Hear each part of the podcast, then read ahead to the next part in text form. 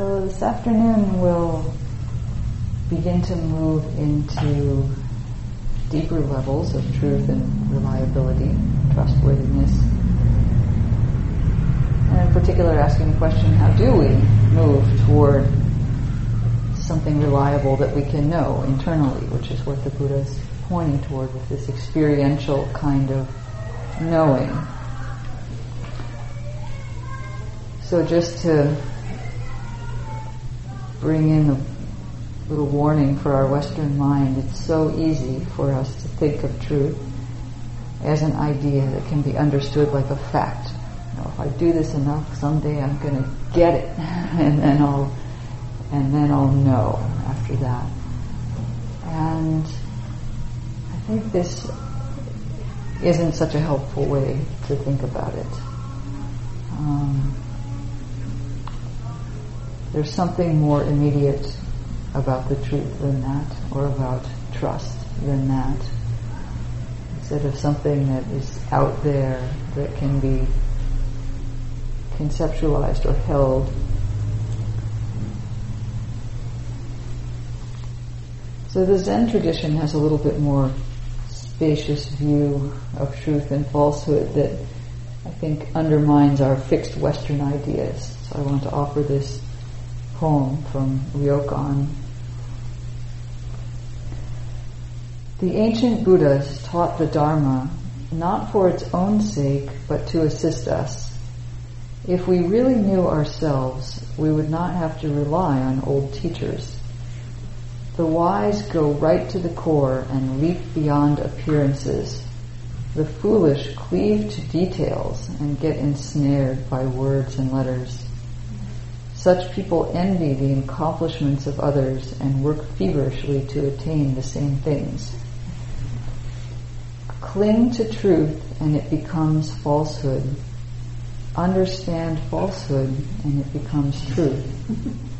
Truth and falsehood are two sides of a coin.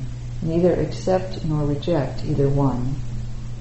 Don't waste your precious time fruitlessly trying to gauge the depths of life's ups and downs. So it could take a while to really understand what that poem is pointing at. But I like the way it has this more fluid view, particularly a couple lines in the middle. Cling to truth and it becomes falsehood. Understand falsehood and it becomes truth. So this points exactly, in a way, to the noble truths. Clinging to anything makes it a source of suffering. Whereas understanding anything, including falsehood or dukkha in some way, understanding that is the path to freedom. This to some degree, I guess in saying this, I'm linking truth with freedom. You can decide for yourself how that goes, but we talked earlier about the similarity of truth and trust. Both are about something that's reliable. And maybe there's something very interesting about pointing that toward liberation as no one thing, but as something that can be known each moment. So trust is also a bit more fluid. I have another quote about that. This is from something called the Book of Qualities. Trust is the daughter of truth. She has an objective memory, neither embellishing nor denying the past. She is an ideal confidant, gracious, candid, and discreet. Trust talks to people who need to hear her. She listens to those who need to be heard. She sits quietly with those who are skeptical of words. Her presence is subtle, simple, and undeniable. Trust rarely buys round-trip tickets because she is never sure how long she will be gone and when she will return. Trust is at home in the desert and the city, with dolphins and tigers, with outlaws, lovers, and saints. When Trust bought her house, she tore out all the internal walls, strengthened the foundation, and rebuilt the door. Trust is not fragile, but she has no need to advertise her strength. She has a gambler's respect for the interplay between luck and skill, and she is the mother of love. So I like this because it depicts trust as adaptable and not solid. It says she rarely buys round-trip tickets. And she talks to people who need to hear her. She listens to those who need to be heard, and she sits quietly with those who are skeptical of words. So this is something that's different. It looks different in different situations. So there's something reliable about this. Statements are being made. They may resonate or not. But it's sort of too it's adaptive, and not able to be defined or confined into something rigid.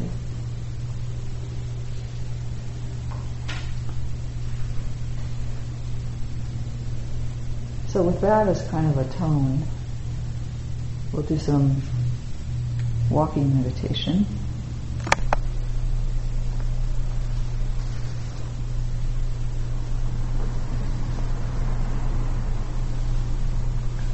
So settling in again to a posture that is both upright and relaxed.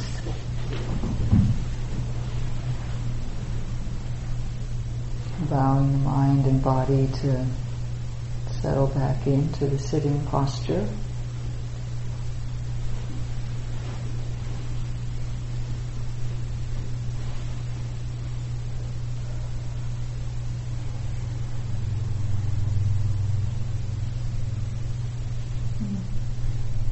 Tuning into the sensations of the body.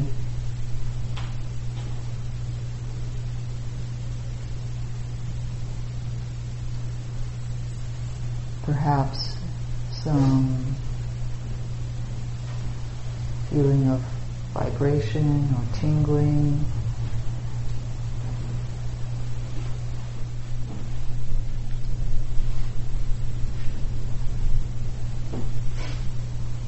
The temperature, the heat in the body, which may be shifting a bit, the way heat waves kind of shimmer.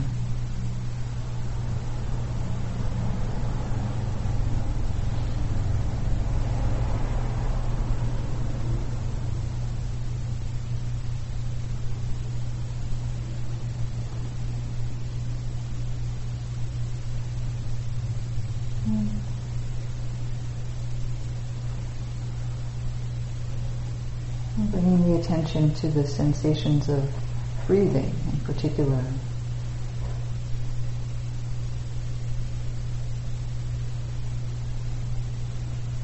It's a flow of changing sensations, the touch of the breath on the nostrils or the upper lip, movement down through the nose, back of the throat, chest, maybe into the belly.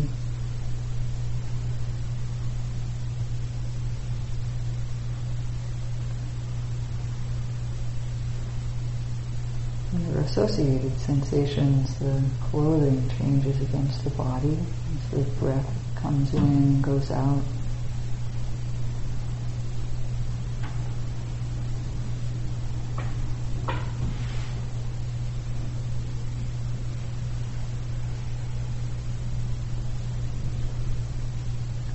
A changing sensation of tension, increasing tension or stretching, pressure on the in-breath.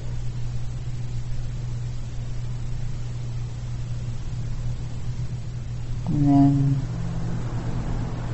feeling of falling or relaxation, expansion, contraction.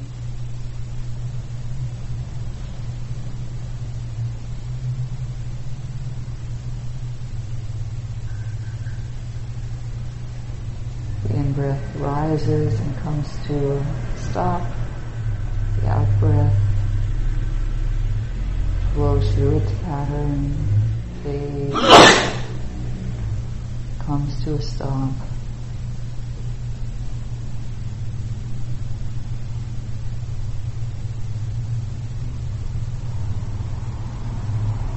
Ever-changing.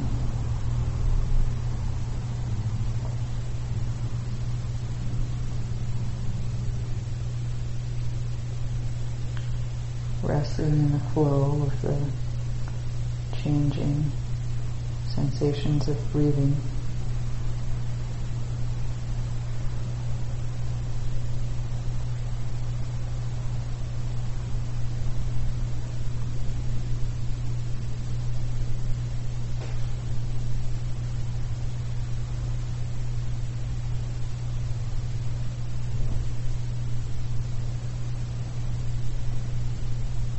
Other sensations in the body have this same changing quality.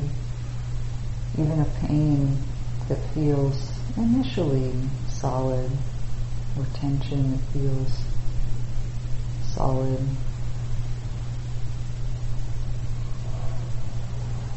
we really put the attention there. Often that solidity breaks up.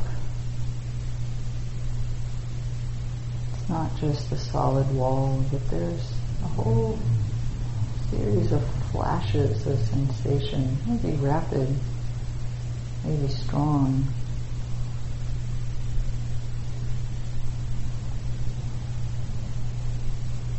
But not quite continuous.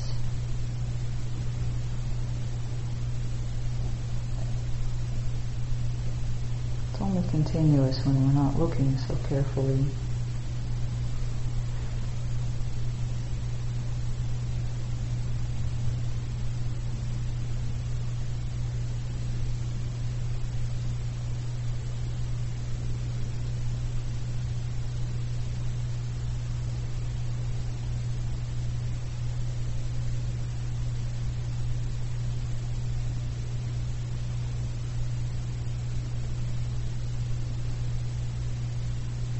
Sounds change.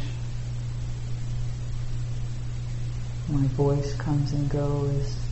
Street sounds can get very loud or very quiet.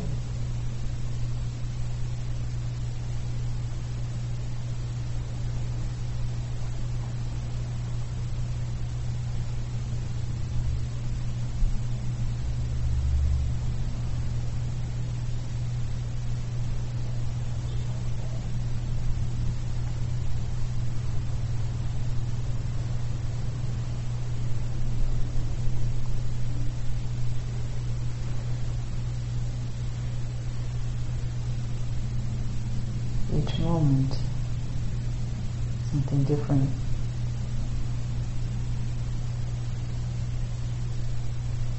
And we sit quietly in this flux.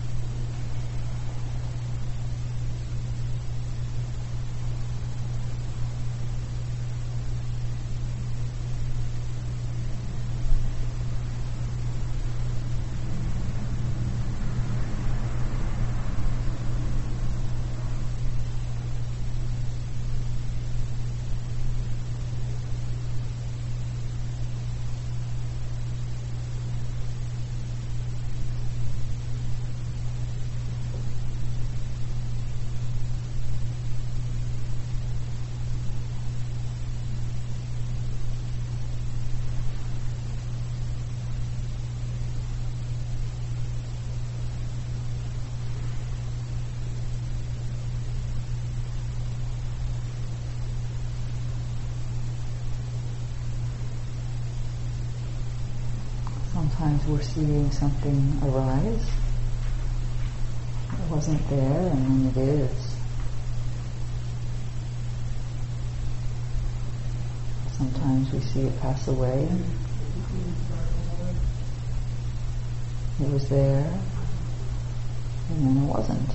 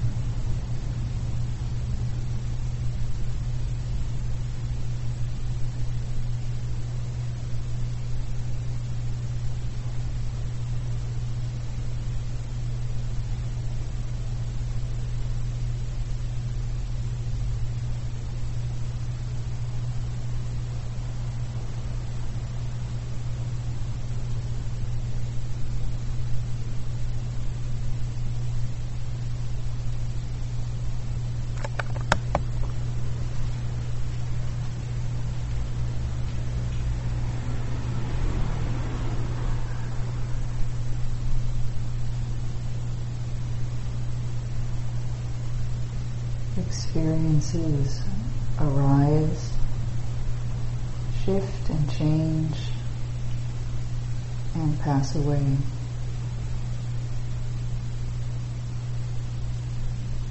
In a sense, this is all of experience.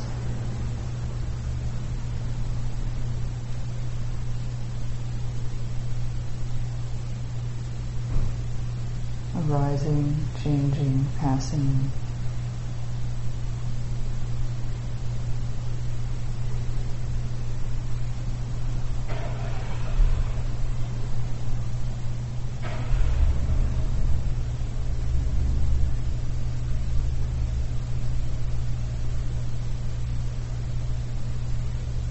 What is reliable?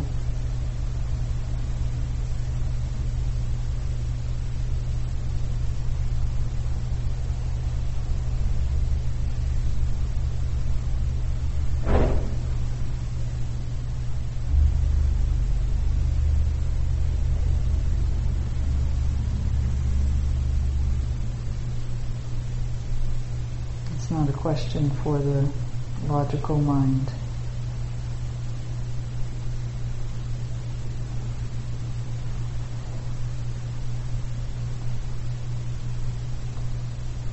It's a question for the heart.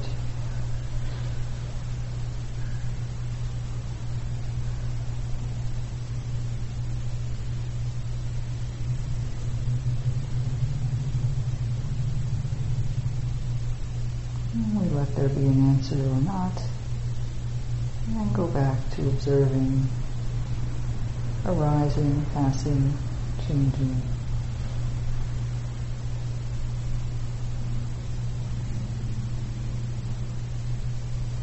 Experience in this moment.